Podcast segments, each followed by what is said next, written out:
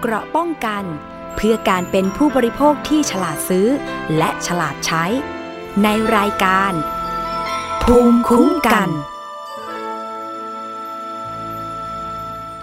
สวัสดีค่ะ คุณผู้ฟังคะขอต้อนรับเข้าสู่รายการภูมิคุ้มกันรายการเพื่อผู้บริโภคนะคะ รับฟังผ่านไทย PBS Podcast ได้ทุกช่องทางค่ะ กดติดตามหรือว่าส่งข้อมูลข่าวสารปัญหาของผู้บริโภคมาได้นะคะ ทาง facebook.com/thaipbspodcast ค่ะ วันนี้นะคะ ดิฉันชนะทิพไพรพงศ์ดำเนินรายการ ซึ่งเราจะมาพูดคุยกันในประเด็นที่เกี่ยวเนื่องกับเชื้อไวรัสโคโรนาสายพันธุ์ใหม่ 2019 หรือโควิด -19 นะคะ หลายคนตื่นตัวที่จะหาทางป้องกันตัวเองค่ะ ไม่ว่าจะเป็นการทำงานอยู่ที่บ้าน ไม่ออกไปไหนถ้าไม่จำเป็นนะคะ การใส่หน้ากาก ล้างมือบ่อยๆ รักษาสุขอนามัย รวมไปถึงไม่รวมกลุ่มกันเพื่อลดความเสี่ยงในการติดเชื้อนะคะ แต่ด้านหนึ่งค่ะสำหรับใครที่กลัวมากๆนะคะ หรือว่าต้องการหาหลักประกันให้กับตัวเอง ด้วยการทำประกันค่ะ ซึ่งหลายคนก่อนหน้านี้ก็ได้ซื้อประกันสุขภาพประกันชีวิตไว้แล้วใช่ไหมคะ แต่เมื่อมีการระบาดของโควิด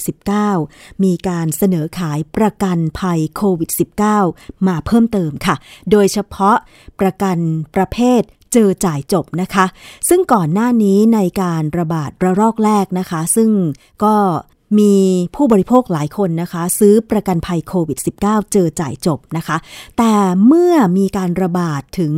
ระลอกที่ 3 ตรงนี้ค่ะ หลายคนก็เป็นกังวลหนักบางคนถึงคิดขั้นว่า จะซื้อประกันโควิด -19 เจอจ่ายจบเนี่ยหลาย ๆ บริษัทเลยทีเดียว ซึ่งตรงนี้ต้องมาฟังข้อมูลกันก่อนนะคะ เพราะว่าล่าสุดเนี่ยมีข่าวออกมานะคะ เกี่ยวกับเรื่องของประกันภัยโควิด -19 เจอจ่ายจบค่ะ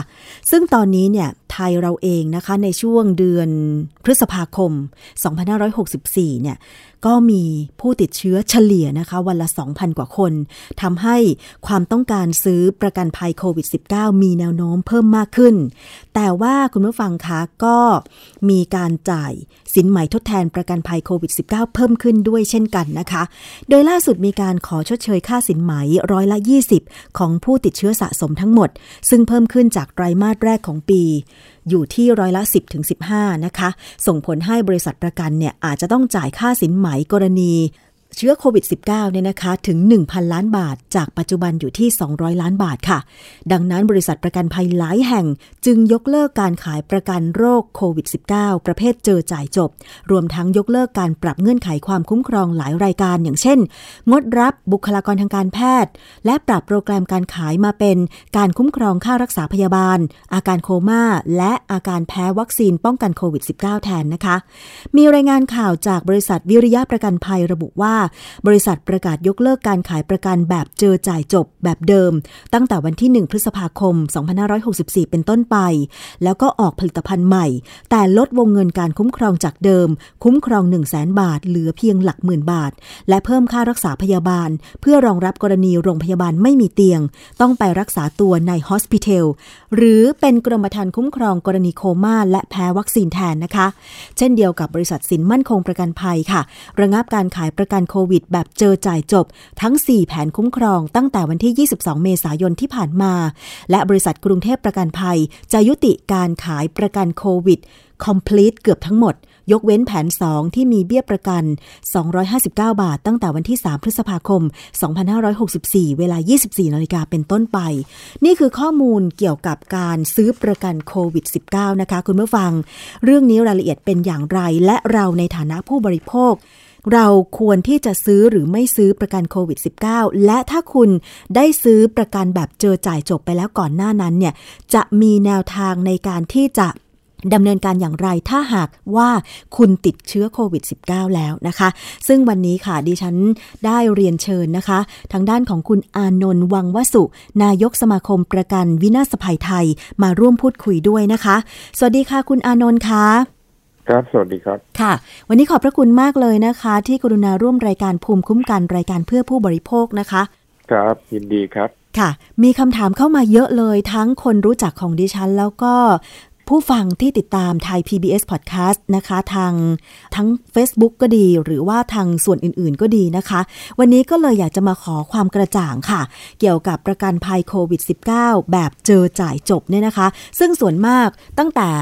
การระบาดระลอกแรกนะคะ เมื่อปีกว่าๆมาละ ก็มีการเสนอขายประกันโควิดแบบ ถ้าตรวจเจอจ่ายแล้วก็จบไปเลยนะคะ ตรงนี้เนี่ยนะคะเงื่อนไขกรมธรรม์เป็นอย่างไรบ้างคะคือจริง ๆ แล้วกรมธรรม์เจอจ่ายจบเนี่ยนะครับโดยเนื้อหามันเนี่ยเพื่อให้ทุกอย่างเนี่ยมันมันกระชับไม่ถึงว่ารวมความคุ้มครองหลาย ๆ อย่างเข้าไปด้วยกันนะครับ แต่ว่าจะเห็นเลยว่าวงเงินคุ้มครองเนี่ย ตัวรวมเนี่ยจะไม่สูงนัก สมัยแรก ๆ ก็จะสักห้าหมื่นบาทเท่านั้นเองนะครับค่ะสามหมื่นบาทห้าหมื่นบาทนะครับแต่จริง ๆ แล้วเนี่ยในกรณีที่ผู้เอาประกันป่วยเป็นโควิด เนี่ยเราต้องมาดูว่าความเสียหายที่เขาเกิดขึ้นจะมีอะไรบ้างส่วนใหญ่ก็จะเป็นค่ารักษาพยาบาล หรือว่าถ้าในกรณีต้องไปนอนรักษาในโรงพยาบาลเนี่ยเขาไม่สามารถเอ่อประกอบอาชีพได้เขาก็จะสูญเสียรายได้ไปส่วนหนึ่งถูกไหมครับ ค่ะใช่ถ้ามันสาหัสรุนแรงถึงกับ เอ่อเสียชีวิตเนี่ยไอ้นั่นก็เป็นเรื่องเรื่องการเอ่อจ่ายเงินให้กับทายาทในกรณีที่ผู้เอาประกันเสียชีวิต จริงๆ ความคุ้มครองมันก็เป็นสามสี่ลักษณะอย่างนี้ค่ะนะครับ แต่ว่าช่วงแรกเนี่ย ทุกบริษัทต้องการทำให้กรมธรรม์เนี่ยให้ผู้ซื้อเนี่ยสะดวกซื้อง่าย คนขายก็ง่ายนะครับ แล้วช่วงแรกเนี่ยยังไม่ค่อยพูดง่ายๆว่าตัวเลขความเสียหายต่างๆ หรือว่าค่ารักษานี่ยังไม่ให้ออกมาชัดเจนนะค่ะ งั้นเวลาใครออกความคุ้มครองมาง่าย ๆ ว่าเอานะ ถ้าเป็นโควิด เนี่ย คุณจะรักษาเท่าไหร่ก็แล้วแต่คุณขาดรายได้เท่าไหร่ก็แล้วแต่เนี่ยอะคุณซื้อไหมสามหมื่นห้าหมื่นอย่างนี้ค่ะเพื่อให้คนซื้อมันเรียกว่าซื้อได้ง่าย ๆ นะครับ เป็นแล้วก็จ่ายได้เงื่อนไขก็เรียกว่ามีใบแพทย์ ตรวจว่าเป็นโควิดก็ก็จ่ายค่าสินไหมได้ทันที จริง ๆ แล้วมันก็มันก็เป็นที่มาอย่างนี้ค่ะแต่ว่าพอในปีนี้เนี่ยเรามี experience ต่างๆ มากขึ้นแล้วนะครับ ว่าว่า การรักษาเนี่ยประมาณว่าจะเท่าไหร่ ในกรณีที่โรงพยาบาลของรัฐเนี่ยนะครับ ไม่สามารถรับภาระไหวแล้วเพราะว่ารัฐเนี่ยบอกว่ารักษาให้ฟรีหมดฉะนั้นเอ่อประชาชนก็บอกอะอย่างนั้นฉันก็ไม่ต้องการความคุ้มครองการรักษาพยาบาลแล้วเพราะว่ารัฐจะดูแลให้ฟรีหมดนั้นก็ซื้อเจอใจจบค่ะเป็นชดเชยเรื่องรายได้เรื่องอะไรง่าย ๆ ไปค่ะแต่ปีนี้เราก็เห็นแล้วว่าโรงพยาบาลเอกชนทุกโรงนั้นก็ก็เต็มหมดนะครับ ถึงขนาดว่าต้องไปสร้างโรงพยาบาลสนามหรือ hospital เพื่อให้เพียงพอกับผู้ป่วยที่เราเพิ่มขึ้นมากโดยเฉพาะในเดือนเมษาใช่เป็นรูปแบบไอ้เจอจ่ายจบเนี่ยมันมันเรียกว่า พูดง่ายๆว่าช่วงหลังเนี่ยคนนิยมมากนะครับร้อยเคมนี่ร้อยเคมนี่จะเคมเจอจ่ายจบสักประมาณแปดสิบแต่ว่าส่วนใหญ่วงเงินก็จะต่ค่ะำนะครับ เงื่อนไขกรมธรรม์ตอนที่มีการเริ่มขาย ประกันโควิด -19 แบบเจอจ่ายจบเนี่ยค่ะ ก่อนหน้านั้นเอ่อมีเงื่อนไขแบบว่าถ้าตรวจเจอจ่ายเลยหรือเปล่าคะ หรือว่าต้องรอการรักษาพยาบาลถึงจะสามารถเคลมค่ารักษาพยาบาลได้อะค่ะไม่ต้องครับ คือถ้าถ้าถ้าพ้นระยะไอ้ไอ้รอคอยแล้วเนี่ยครับ ว่าถ้าเจอปุ๊บเนี่ย มีใบรับรองแพทย์มีใบตรวจว่าเป็นโพสิทีฟเนี่ย ก็เคลมได้เลยนะครับ ไม่ต้องรอว่าท่านมีค่ารักษาหรือไม่ท่านขาดรายได้เท่าไหร่ไม่ต้องนะครับ ค่ะ แต่ว่าณปัจจุบันนี้ค่ะ ปี 2564 เท่าที่ดิฉันได้รับการสะท้อนมานะคะ ว่าซื้อประกันแบบเจอจ่ายจบเมื่อประมาณตอนต้นปี มกราคม 2564 อย่างเงี้ยค่ะ แต่ว่ามาตรวจเจอว่าตัวเองติดโควิด -19 เมื่อประมาณต้นเดือนเมษายนอย่างเงี้ยค่ะ ต้องทำการรักษาพยาบาลโดยเข้ารักษาตัวที่โรงพยาบาลแบบเนี้ยค่ะ แต่ว่า เนื่องจากเงื่อนไขของทางสบคที่แถลงมาค่ะ คุณอนนท์คะบอกว่าทางรัฐรักษาให้ฟรี ใช่ไหมคะ ไม่ว่าจะเข้าโรงพยาบาลเอกชน หรือว่าโรงพยาบาลของรัฐ แต่เมื่อไปโรงพยาบาลเอกชนแล้วเนี่ยนะคะ พอทราบว่ามีประกันโควิด -19 แล้วด้วยเนี่ยนะคะ ทางรัฐก็จึงบอกว่าขอให้มีการเคลมประกันโควิด -19 ก่อน แบบนี้ค่ะ คืออันนี้ยังทำให้หลายคนที่ซื้อประกันแบบเจอจ่ายจบ ยังงงๆอยู่เหมือนกันว่า ตกลงโรงพยาบาลเคลมให้ หรือว่ารัฐออกค่ารักษาพยาบาลแบบฟรี แล้วสามารถที่จะไปเบิก ในกรณีที่ขาดโอกาสขาดรายได้จากการทำงานได้เพิ่มเติมอีกไหมแบบนี้ค่ะเอาอย่างนี้นะครับ ถ้าเจอจ่ายจบเนี่ยไม่เกี่ยวกับค่ารักษาเลยถูกไหมครับค่ะคือถ้าตรวจพบเชื้อปุ๊บเนี่ยท่านเคลมได้เลย ส่วนค่ารักษาพยาบาลเนี่ยนะครับ จริง ๆ แล้วเนี่ยรัฐเนี่ยก็ออกให้ในกรณีที่โรงพยาบาลรัฐ ส่วนโรงพยาบาลเอกชนเนี่ยก็จะมีข้อตกลงระดับหนึ่งว่าค่ารักษาเบื้องต้นเนี่ยไปเคลมกับรัฐได้ แต่จริงภาคธุรกิจประกันภัยเราก็เคยแจ้งกับทางรัฐไปแล้วนะครับ ว่าในกรณีที่ผู้ป่วยมีประกันโควิด แล้วก็คุ้มครองค่ารักษาพยาบาลเนี่ยนะครับโรงพยาบาลทุกแห่งนะครับ สามารถมาเคลมจากบริษัทประกันภัยแทนลูกค้าได้เลยค่ะนะครับ หรือว่าในกรณีที่ลูกค้าได้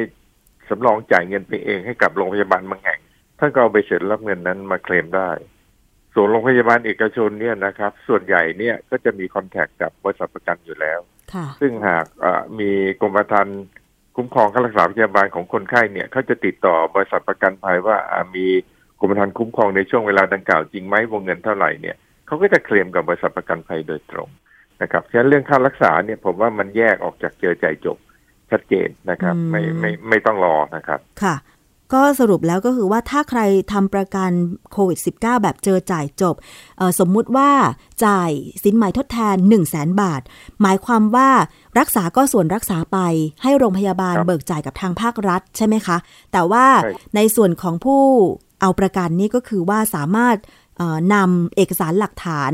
ว่าตัวเองติดเชื้อโควิด มีค่ารักษาเท่าไหร่ ค่าเสียโอกาสอะไรเท่าไหร่ทั้งหมด ก็คือไปเบิกกับบริษัทประกันภัย ซึ่งจะต้องจ่ายเต็ม1 0 0 0 0แสนบาทหรือเปล่าคะคุณอานนท์ถูกครับเต็มหนึ่งแสนไม่ต้องพิสูจน์เลยครับว่าท่านรักษาไปเท่าไหร่ท่านอาจจะไม่ได้จ่ายค่ารักษาไปเลย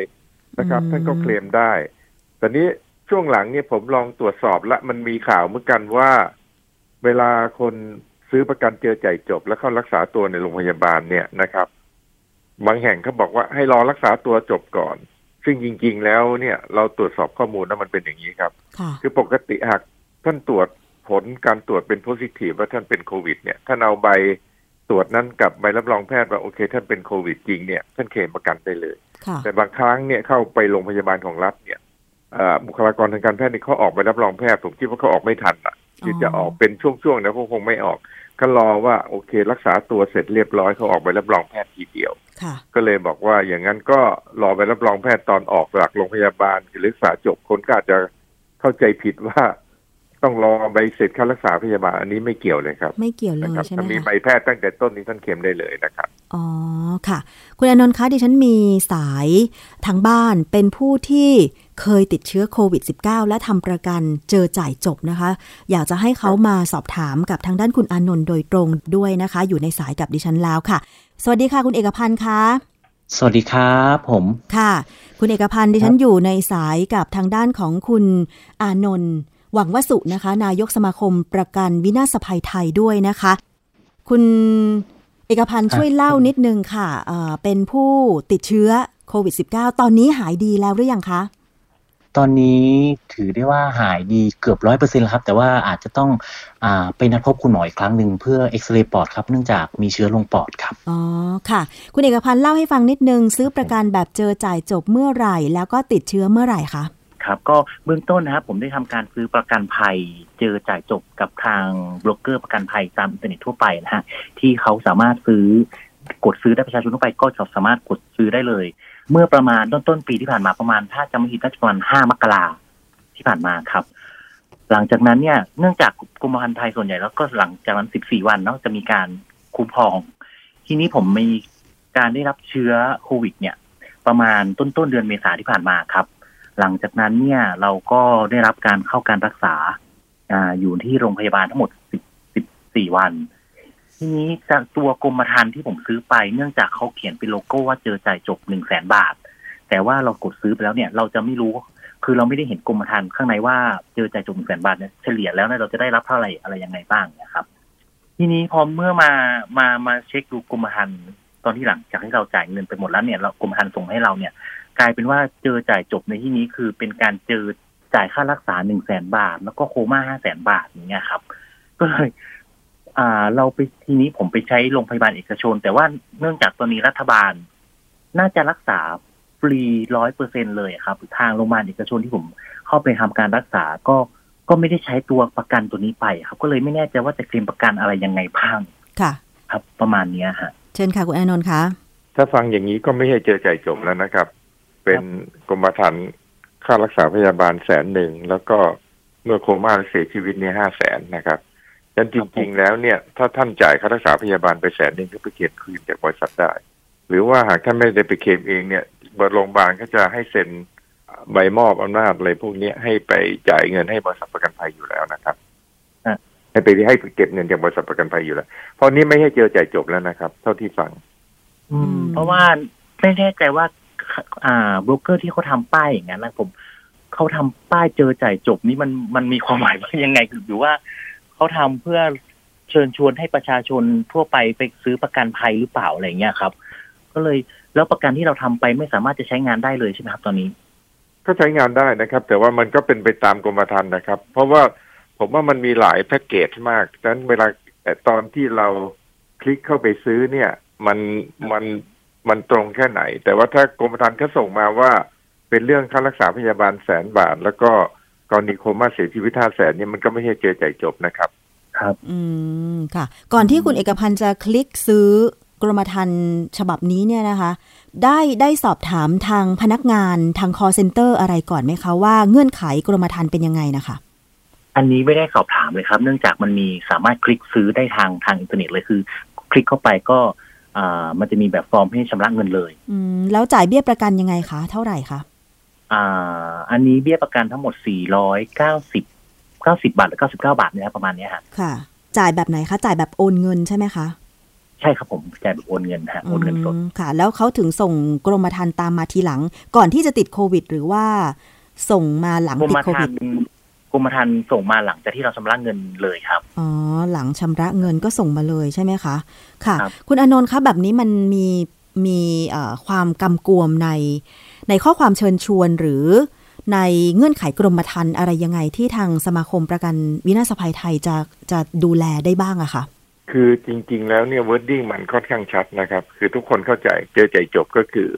เมื่อพบติดเชื้อก็เคลมได้เลยค่ารักษาพยาบาลก็เคลมค่ารักษาพยาบาลโคม่านี่ผมคิดว่าเวลาได้รับกรมธรรม์แล้วไม่ตรงกับที่เราซื้อเนี่ย ผมว่าน่าจะติดต่อกลับไปที่โบรกเกอร์เขานะครับ ว่าเราอาจจะ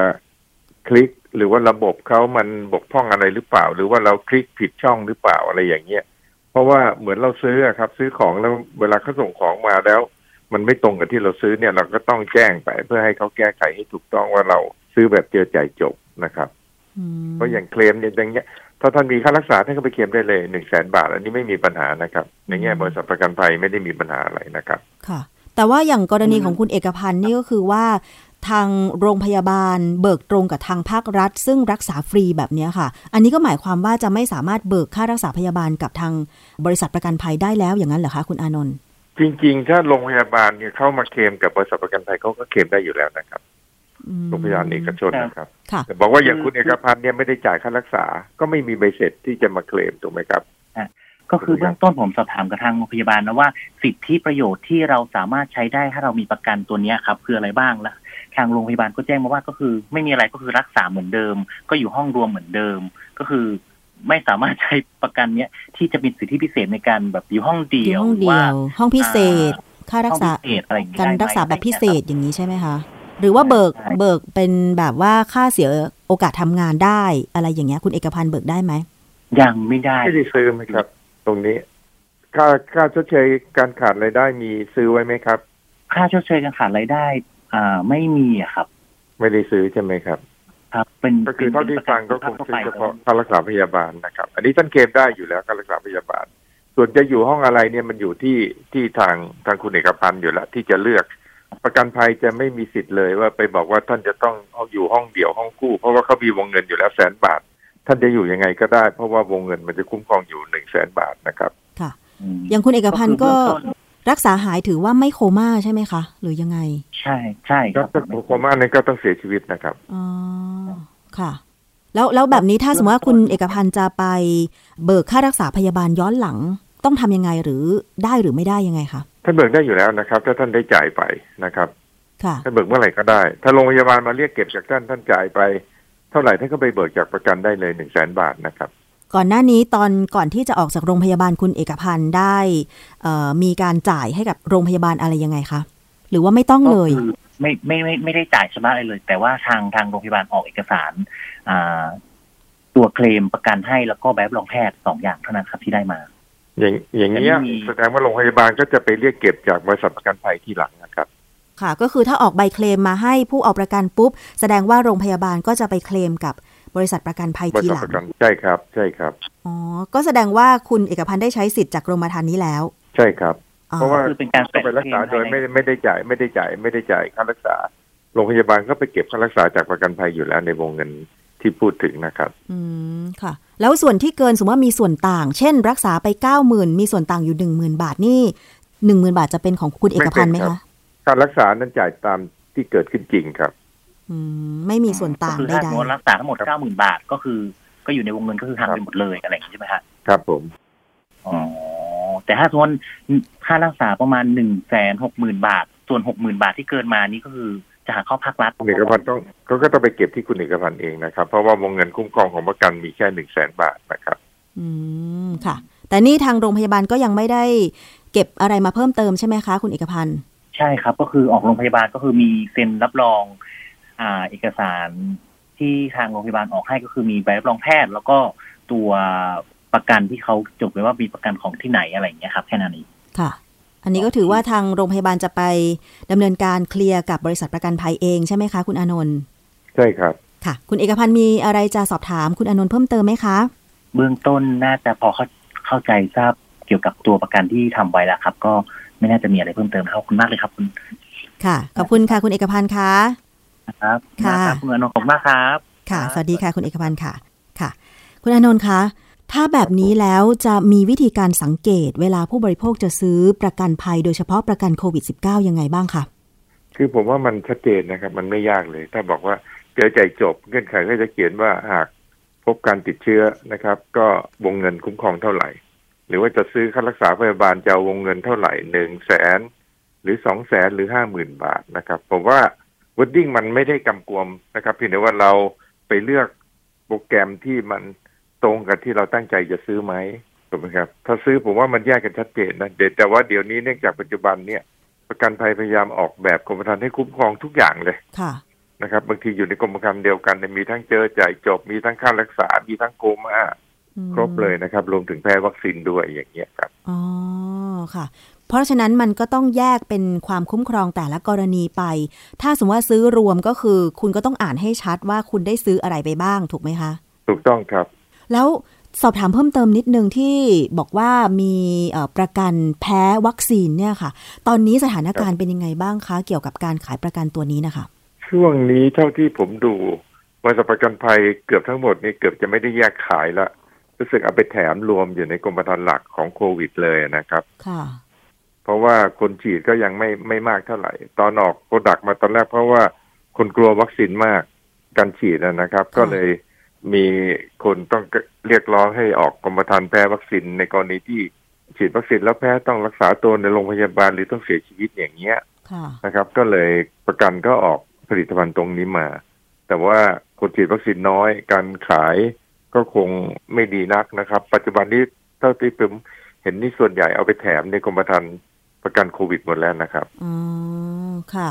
แต่ว่าจะมีวิธีแนะวิธีการดูกรมธรรม์ยังไง เพราะว่าหลายคนก็มาสอบถามดิฉันเหมือนกันนะคะว่าเนี่ยถ้ามีอาการแพ้จากการฉีดวัคซีนแล้วจะคุ้มครองจะจ่ายเงื่อนไขยังไง โคม่าหรือไม่โคม่าซึ่งตอนนี้เนี่ยหลายคนก็กังวลว่าสำหรับการวิจัยวัคซีนมันยังไม่ เขาเรียกว่ายังไม่แล้วเสร็จร้อยเปอร์เซ็นแต่ว่าที่ต้องมีการอนุญาตให้ใช้เป็นการใช้แบบฉุกเฉิน ซึ่งการแพ้วัคซีนมันก็อาจจะมีโอกาสเกิดขึ้นได้เมื่อไหร่ก็ได้กับใครก็ได้แบบเนี้ยค่ะ แล้วทีนี้บริษัทประกันเขาครับเขามีวิธีการที่จะดูยังไงว่าใครแพ้จากการฉีดวัคซีนอะไรอย่างเงี้ยค่ะ ก็อยู่ที่ผอหมอครับ ประกันภัยคงคงนั่นไม่ได้ แต่ว่าแพ้วัคซีนเนี่ยไม่ใช่บอกว่าบางคนบอกว่าอะแขนขาอ่อนแรงอยู่บ้านวันเดียวสองวันอย่างเงี้ย คืออย่างเงี้ยเอ่อคงไม่มีใครขาย เพราะว่ามันมันพิสูจน์ยากส่วนใหญ่ ถ้าแพ้วัคซีนเนี่ยเขาจะคุ้มครองเฉพาะการรักษาพยาบาลหรือว่าเสียชีวิตนะครับอืมภาพมันต้องชัดอย่างนั้นอ๋อหากท่านบอกแพ้วัคซีนแล้วท่านต้องไปรักษาตัวในโรงพยาบาลเนี่ย หมอก็จะมีมีมีใบรับรองแพทย์ออกมาว่า ท่านเข้ามารักษาตัวเนื่องจากอะไรถูกไหมครับ ถ้าหมอระบุว่าเนื่องจากการแพ้วัคซีนเกิดริ่มเลือดขึ้นต้องให้ยาละลายริ่มเลือด ต้องรักษาตัวในโรงพยาบาลกี่วันก็ตามไอ้นี่ค่ารักษาพยาบาลก็เคลมได้อ๋อไม่ใช่โดยหลักไม่ใช่บอกว่าอ่าวันนี้บวม วันนี้ไม่มีแรงจะมาเคลมอย่างนี้กรมธรรม์เขาไม่ได้ขายความคุ้มครองลงไปลึกขนาดนั้นนะครับ ส่วนใหญ่ก็จะเป็นค่ารักษาพยาบาลกับกรณีเสียชีวิตนะครับ อ๋อ เพราะฉะนั้นผู้ที่จะซื้อ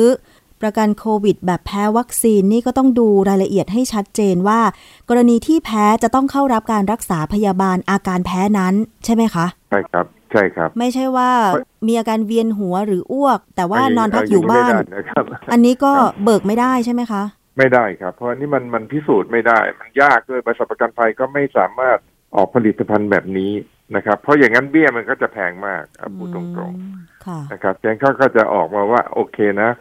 คนที่ฉีดวัคซีนแล้วเกิดอาการแพ้เนี่ยความเสียหายที่คุณเกิดขึ้นอาจจะมีอะไรบ้างอะ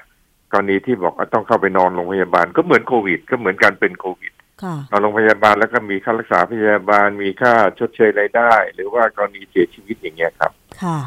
ก็ต้องมีหลักฐานใบรับรองแพทย์ว่าคุณใช่แพ้ครับวัคซีนจแพ้ริวังคซีนใช่ครับๆ อืมค่ะ เพราะฉะนั้นดิฉันก็ขอให้ตั้งข้อสังเกตไว้นะคะสำหรับท่านที่จะซื้อประกันโควิด -19 แบบแพ้วัคซีนเนี่ย คุณจะต้องเข้ารักษาอาการแพ้ที่สถานพยาบาล มีใบรับรองแพทย์ถึงจะไปทำการเบิกได้นะคะ ครับ แล้ว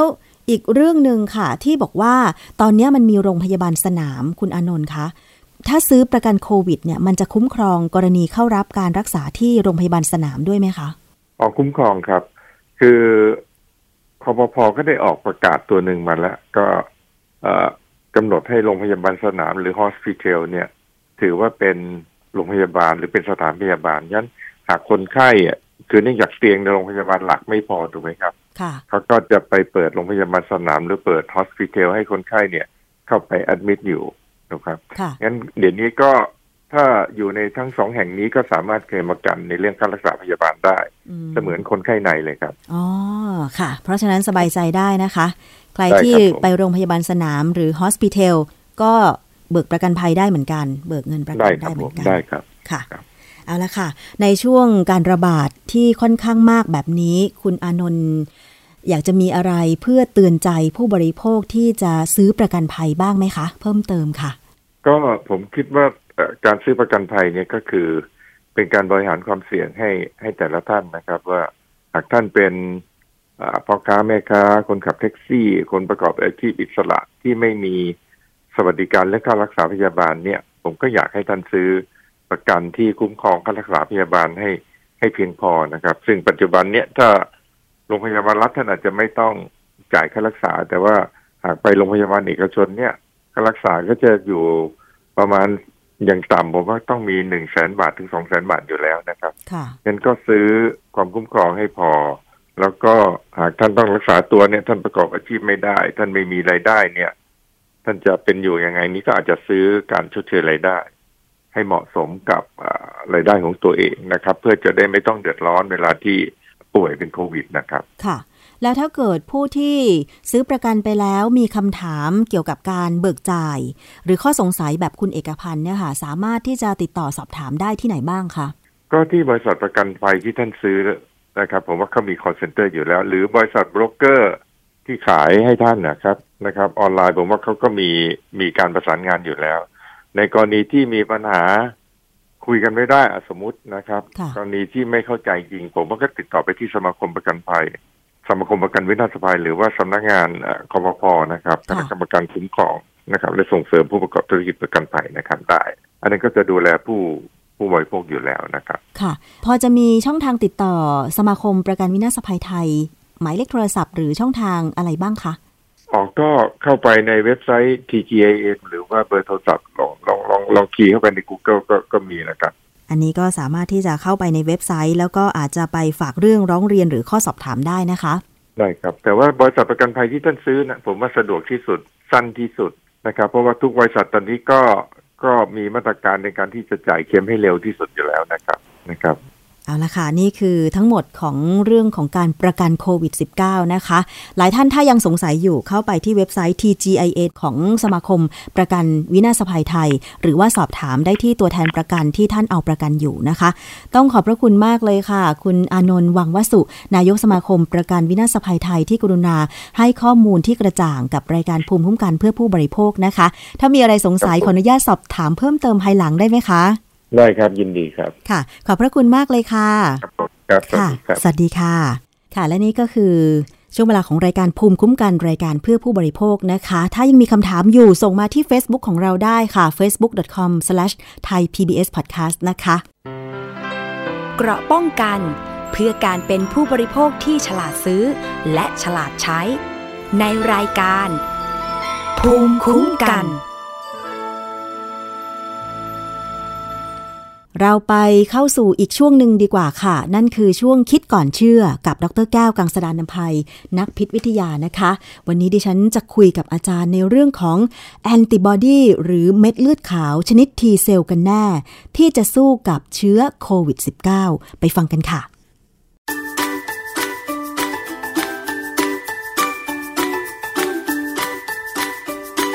ช่วงคิดก่อนเชื่อ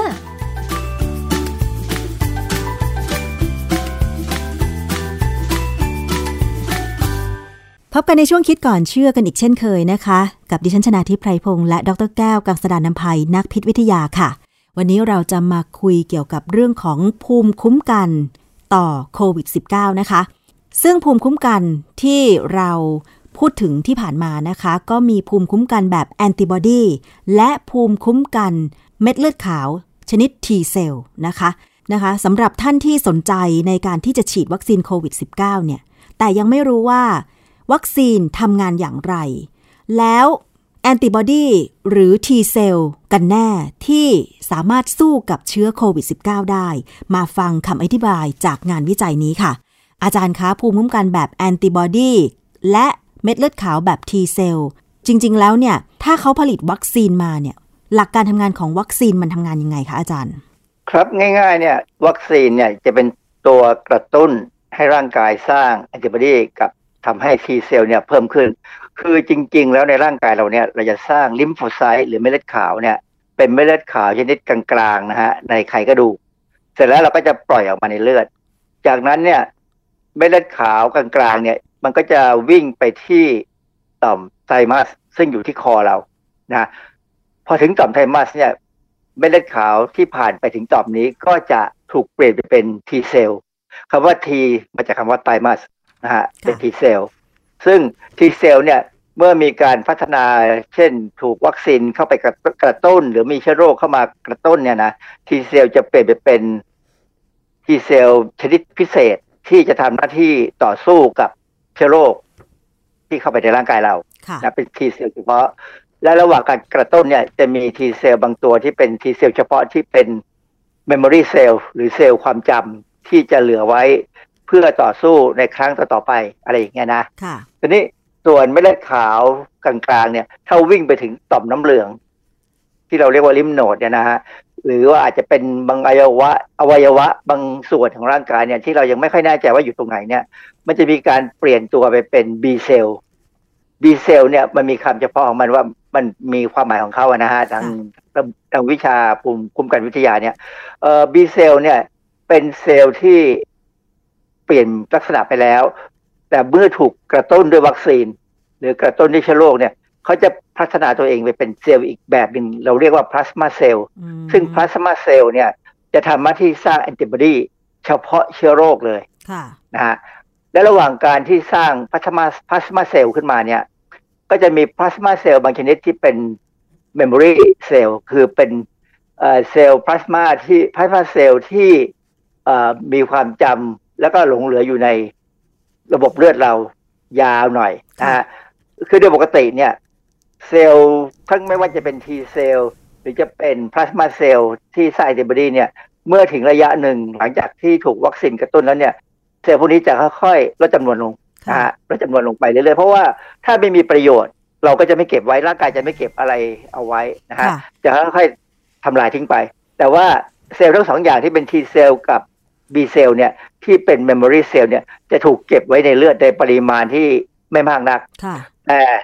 เซลล์ทั้งสองนี้เป็นเซลล์ที่เขาเรียกว่า educated cell คือเป็นเซลล์ที่ถูกกระตุ้นถูกเรียนรู้มาแล้วอือฮึดังนั้นเมื่อมีเชื้อโรคเข้าไปอีกครั้งหนึ่ง ก็จะมีการกระตุ้นให้เซลล์เนี่ยแบ่งตัวอย่างรวดเร็วค่ะในปริมาณที่เยอะมากค่ะแล้วก็ทำหน้าที่ต่อสู้ เพราะฉะนั้นการที่เราฉีดวัคซีนเนี่ย ถ้าในช่วงที่ฉีดไปแล้วสักสามสี่เดือน เราไม่มีเชื้อโรคเข้าไปในร่างกาย เซลล์ต่างๆ ที่ที่วัคซีนกระตุ้นก็จะค่อยๆลดลงไป เหลือแต่เซลล์จดจำเซลล์ความจำ memory cell พวกนี้ค่ะที่จะทำหน้าที่คุ้มครองต่อไปอ๋อนะฮะค่ะ อาจารย์แล้วทีนี้ความแตกต่าง การฉีดวัคซีนที่ไปกระตุ้นภูมิคุ้มกันแบบแอนติบอดีกับภูมิคุ้มกันแบบ T เซลล์เนี่ย ถ้าไม่มีเชื้อโรคเข้าไปมันลดลงเหมือนกันไหมคะอาจารย์ เราจะลดลงเหมือนกัน แต่ว่าในในอัตราเนี่ยอาจจะไม่เท่ากันอะไรก็ตามเนี่ยนะมันก็เป็นเรื่องของร่างกาย แต่ทีนี้ประเด็นอันนี้ที่ที่น่าสนใจคือแอนติบอดีเนี่ยโดยเฉลี่ยแล้วนะโดยเฉลี่ยแล้วจากบทความที่ผมตามดูเนี่ย หลาย ๆ บทความเนี่ยเขาบอกว่าแอนติบอดีมีมีครึ่งชีวิต ภาษาภาษาทางวิทยาศาสตร์ใช้คำว่าครึ่งชีวิตหรือ half-life 21วัน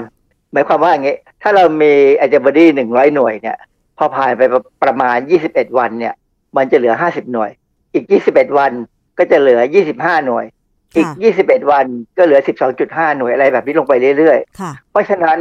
ถ้าเรามีแอนติบอดีสูงมากๆ มันก็ลดไปช้าๆ ลดลงไปลดลงไป เพราะฉะนั้นโดยเฉลี่ยแล้วเนี่ยเขามองว่าแอนติบอดีจะอยู่ได้ประมาณ 3-4 เดือนอืมก็ก็จะหมดไปคือจะมีปริมาณน้อยลงจนไม่มีประโยชน์อะไรอย่างนี้นะค่ะแต่เซลล์ที่เป็นเซลล์ความจำของบีเซลล์ที่จะถูกกระตุ้นใหม่ได้เนี่ยจะยังมีอยู่ค่ะแล้วก็จะ ถูกกระตุ้นให้สร้างพลาสมาเซลล์เพื่อไปไปสร้างแอนติบอดีได้ทันทีเลยที่มีเชื้อโรคเข้าไปค่ะเพราะฉะนั้นการฉีดวัคซีนเนี่ยเป็นการมองผลข้างหน้าอือฮึไม่ได้ฉีดเข้าไปเพื่อจะสู้เชื้อที่เข้าไปในขณะนั้นค่ะถ้าถ้าติดเชื้อเมื่อไหร่แล้วเนี่ยฉีดฉีดวัคซีนไม่ได้ผลแล้วนะมันอืมมันไม่ทันแล้วค่ะร่างกายต้องสู้เองนะฮะเพราะฉะนั้นก็คือว่าถ้าใครคิดว่าจะฉีดวัคซีนป้องกันโควิด -19 เนี่ย คือติดแล้วฉีดไปก็ไม่ได้ผล ยกเว้นว่ายังไม่ติดแล้วก็พิจารณาอยู่ว่าจะฉีด อาจารย์แล้วจะฉีดแบบกระตุ้นแอนติบอดีหรือกระตุ้นทีเซลดี จริงๆเขาก็ต้นหมดนะฮะเขาควรจะกระตุ้นทั้งสองอย่างค่ะ เพราะว่า T เซลเนี่ยในความรู้สึกหรือในบทความหลาย ๆ บทความเนี่ยมันอยู่ได้นานกว่านะฮะมันมีตัวอย่างของไข้โรคไข้เหลือง ซึ่งเป็นไข้ที่เป็นเป็นปัญหาของการติดเชื้อในบ้านในต่างประเทศใน ในแอฟริกาเนี่ยเอ่อไข้เหลืองเนี่ยปรากฏว่าเขาฉีดวัคซีนเข้าไปแล้วเนี่ย อยู่ได้เป็นปีๆและตัวที่อยู่เนี่ยจะเป็น T เซลแทบทั้งนั้น B เซลจะจะไม่ค่อยอยู่แล้วนะเพราะฉะนั้นการฉีดวัคซีนไข้เหลืองเนี่ยเป็นวัคซีนที่ที่ได้ผลมากที่สุดในโลก วัคซีนชนิดหนึ่ง ที่แต่ว่าผลที่ได้เนี่ยเกิดจาก T เซลเท่านั้นนะฮะแล้วที่น่าสนใจคือมันมีบทความหลายบทความในต่างประเทศที่เขามองกำลังมองอยู่ว่า การที่เราไปมองว่าจะสร้างแอนติบอดีเพื่อมาสู้กับไอ้เจ้าหนามโปรตีนเนี่ย มันเป็นการพยายามต่อสู้ที่ไม่ค่อยถูกต้องค่ะคือมันจะได้ผลไม่เต็มที่อืมในขณะที่ถ้าต่อสู้กับไวรัสทั้งตัว แล้วก็สร้างแอนติบอดีกับไวรัสทั้งตัวคือ เวลาเชื้อโรคเข้าไปในร่างกายเราเนี่ยนะครั้งแรกเลยเนี่ย มันจะมีเซลล์บัคโคฟาจมาจากการฉีดเชื้อโรคให้เป็นชิ้นเล็กชิ้นชิ้นน้อยค่ะนะฮะเพื่อที่จะให้ เซลล์เม็ดเลือดขาวเนี่ย จดจำว่าไอ้พวกเนี้ยเป็นสิ่งเป็นโปรตีนที่มาจากเชื้อโรคนะค่ะคือการสร้างแอนติบอดีหรือการสร้าง T เซลล์เฉพาะเนี่ยเขาจะจำเฉพาะบางส่วนของโปรตีนที่มาจากเชื้อโรค ไม่ได้จำเชื้อโรคทั้งตัวอืมเพราะฉะนั้น T เซลล์หรือแอนติบอดีจะเป็นกลุ่มหมดนะฮะพวกเซลล์ที่จะสร้างอะไรที่มาสู้กับเชื้อโรคเนี่ยจะเป็นกลุ่มเซลล์ซึ่งสร้างนู่นสร้างนี่ไปเพื่อสู้ แต่เรามองกันปัจจุบันนี้ว่า คงจะเป็นหนามโปรตีนนี่แหละ ที่มีบางส่วนของมันเนี่ยที่จะกระตุ้นให้แอนติบอดีเกิดขึ้นมาได้ ซึ่งมันก็เป็นอย่างนั้นจริงๆค่ะที่ที่สำคัญคือว่ามันจะพอไหมที่จะสู้นะฮะเรากำลังรอผลอยู่ตอนนี้ว่าวัคซีนที่ฉีดเข้าไปแล้วเนี่ยได้ผลไหมในหลายประเทศเช่นอเมริกาเนี่ยจำนวนคนติดเชื้อลดลงจำนวนคนตายลดลงค่ะนะฮะแต่บางประเทศ เช่นเอาง่าย ๆ ตุรกีเนี่ย ฉีดวัคซีนยี่ห้อหนึ่งเข้าไป เกือบครึ่งประเทศแล้วค่ะปรากฏว่าอัตราการติดเชื้อไม่ลดลง อัตราการตายไม่ลดลงนะฮะอันนี้มันอาจจะเป็นลักษณะเฉพาะของคนกลุ่มเขาก็ได้ ที่ว่าอืมเขาอาจจะมีวัฒนธรรมบางอย่างที่ทำให้เขาติดเชื้อง่าย หรือว่าทำให้เอ่อตายอะไรเงี้ยนะค่ะซึ่งอันนี้เป็นสิ่งที่เขากำลังจะรอดูผลไปเรื่อยๆ แล้วตุรกีเข้าใจว่าจะเปลี่ยนวัคซีนอ๋อวัคซีนที่จะเอานำเข้ามาใหม่เนี่ย จะเปลี่ยนเป็นของเข้าใจว่าเป็นไฟเซอร์ค่ะซึ่งเป็นลักษณะของ mRNA วัคซีนค่ะในขณะที่วัคซีนเก่าที่เขาใช้เนี่ย มันเป็นแบบเชื้อตายนะฮะเราเคยพูดถึงวัคซีนแบบ mRNA แล้วก็วัคซีนแบบเชื้อตายมาแล้ว อาจารย์อธิบายย้อนไปนิดเดียวได้ไหมคะ ความแตกต่างของทั้งสองวัคซีนนี้เป็นยังไงคะเออเชื้อตายเนี่ยก็คือเอาไวรัสมาทำให้มันตาย แล้วก็แยกเอาตัวไวรัสที่หมดสภาพแล้วเนี่ย มาทำเป็นวัคซีน เพราะฉะนั้นการกระตุ้นเนี่ยจริง ๆ แล้วโดยหลักการมันควรจะกระตุ้นทั้ง T cell กับ B cell ได้ดีในหลักการนะ ส่วนถ้าเป็น mRNA เนี่ยมันไม่ใช่ไม่ไม่ได้เป็นส่วนอะไรที่เกี่ยวกับไวรัส แต่มันเป็นกรดนิวคลีอิกที่เขาสั่งเคราะห์ขึ้นมา ให้เมื่อเข้าไปอยู่ในเซลล์ของร่างกายเราแล้วเนี่ย มันจะถูกอ่านเพื่อแปลออกมาเป็นโปรตีนที่เป็นไอหนามหนามของไวรัสค่ะเอ่อเราเรียกว่าสไปโปรตีนเนี่ยนะค่ะคือถ้าเป็นโปรตีนแบบนี้แล้วเนี่ย มันก็สามารถกระตุ้นการการสร้างแอนติบอดีการสร้างพลาสมาเซลล์มาสร้างแอนติบอดี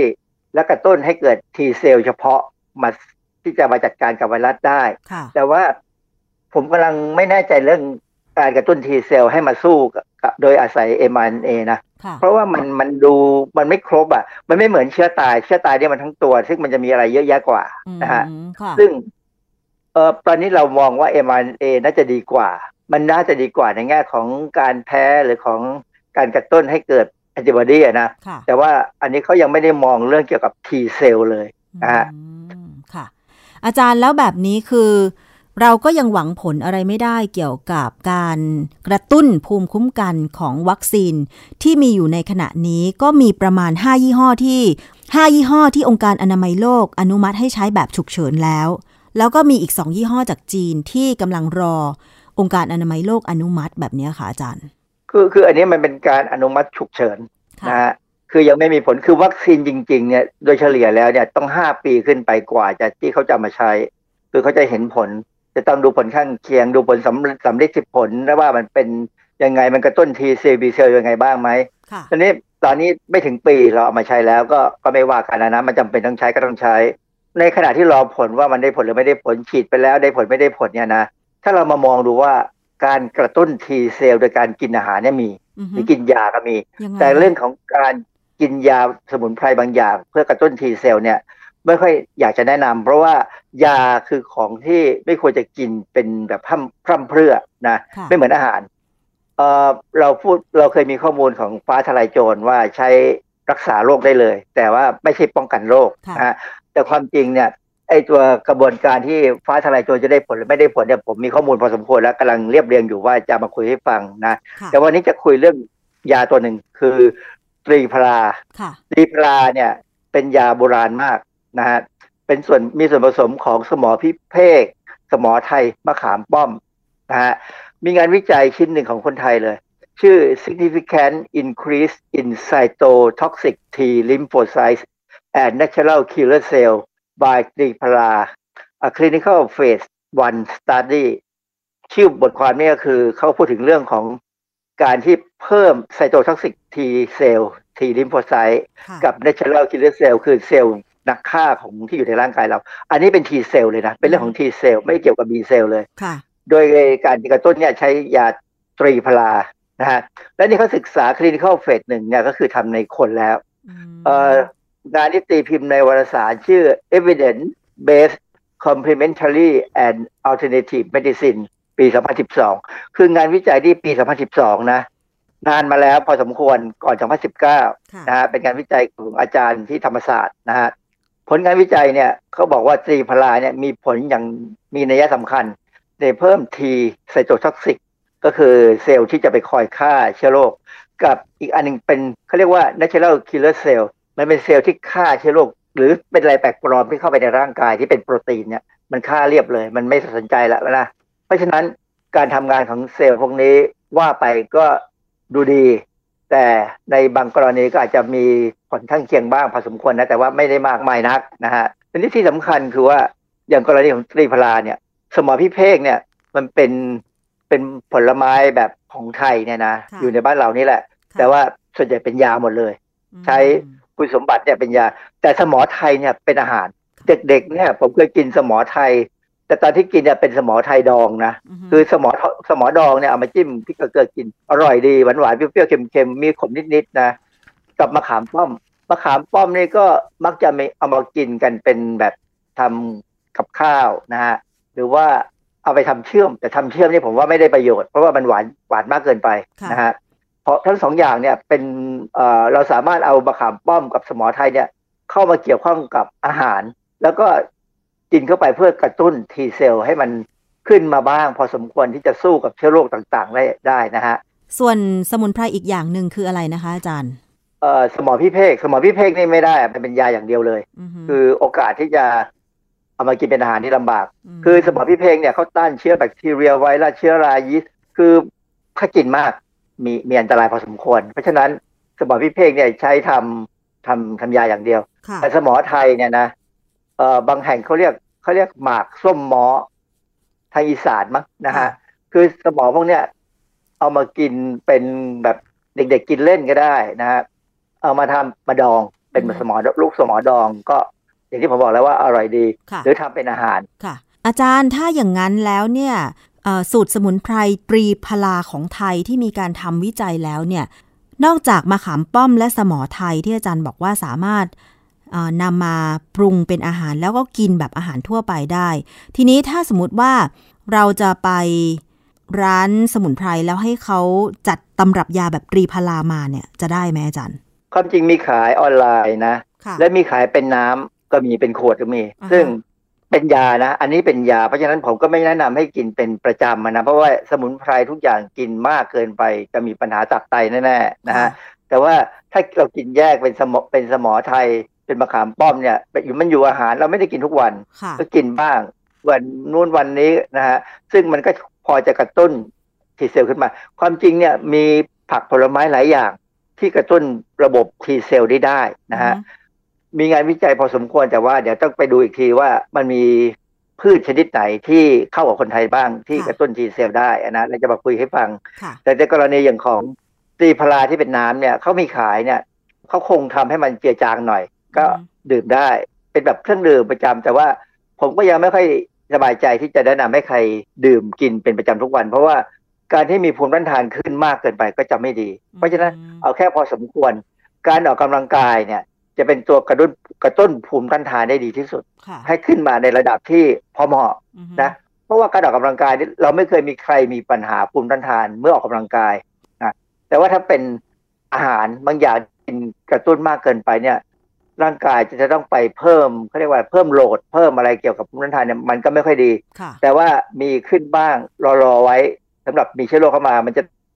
ทันทีเนี่ยไม่เป็นไร เพราะฉะนั้นการกินอาหารกึ่งสมุนไพรกระเพราโหระพากระชายตอนนี้มีคนสนใจเรื่องกระชายขาวมากอะนะใช่เพราะฉะนั้นกระชายมาจากไหน ก็น้ำยา ก็กินน้ำยา น้ำยาไก่น้ำยาปลาไปแล้วก็แล้วแต่นะเออขนมจีนน้ำยาต่างๆ เนี่ย ผมว่าเราก็จะได้สมุนไพรในปริมาณที่เหมาะสมที่จะกระตุ้น ให้ภูมิต้านทานเราขึ้นมาในระดับที่เตรียมพร้อมค่ะนะเราเตรียมพร้อมไว้ อย่าเพิ่งกลับหวังจะสู้เพ ราะว่าถ้าหวังจะสู้เนี่ยมันจะกระตุ้นให้สูงมากอืมแต่ว่าเมื่อเมื่อเตรียมเตรียมพร้อมแล้วเนี่ยถ้าเชื้อโรคเข้าไปเนี่ยเซลล์ทีเซลล์ของเราก็จะสู้ได้ทันที ก็จะมีการที่พัฒนาได้รวดเร็วค่ะ เพราะฉะนั้นตอนนี้ใครที่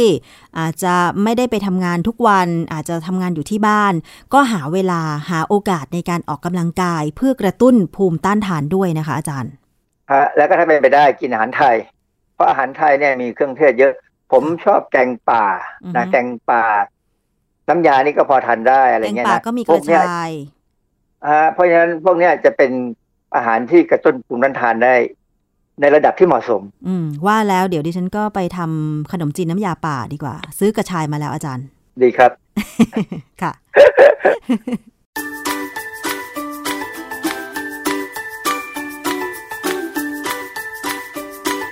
ช่วง คิดก่อนเชื่อ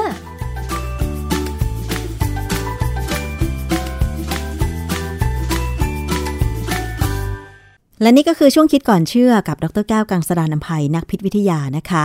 ก็ได้ทราบกันไปแล้วข้อมูลทางวิทยาศาสตร์ค่ะ ยังไงก็ลองติดตามรับฟังดูนะคะ ถึงแม้ว่าจะมีคำศัพท์ที่เกี่ยวข้องกับทางวิทยาศาสตร์ สารโน้นสารนี้นะคะ หรือ T เซล B เซลอะไรก็ตาม แต่ว่าถ้าเราฟังไปเรื่อยๆ มีความเข้าใจนะคะ เดี๋ยวต่อไปค่ะ เราก็จะสามารถตั้งรับกับโรคระบาดที่เข้ามาอย่างโควิด -19 ได้นะคะ แล้วก็จะได้ดูแลตัวเองพร้อมกับคนในครอบครัวของเราให้รอดปลอดภัยจากโรคระบาดต่างๆ ค่ะด้วยความปรารถนาดีจากรายการภูมิคุ้มกันรายการเพื่อผู้บริโภคนะคะ วันนี้ขอบคุณมากเลยสำหรับการติดตามรับฟัง ดิฉันชนะทิพไพรพงศ์ต้องลาไปก่อน สวัสดีค่ะ ติดตามรายการได้ที่ www.thaipbspodcast.com แอปพลิเคชัน Thai PBS Podcast หรือฟังผ่านแอปพลิเคชัน Podcast ของ iOS Google Podcast Android Podbean SoundCloud และ Spotify ติดตามความเคลื่อนไหวของรายการและแสดงความคิดเห็น โดยกดถูกใจที่ facebook.com/thaipbspodcast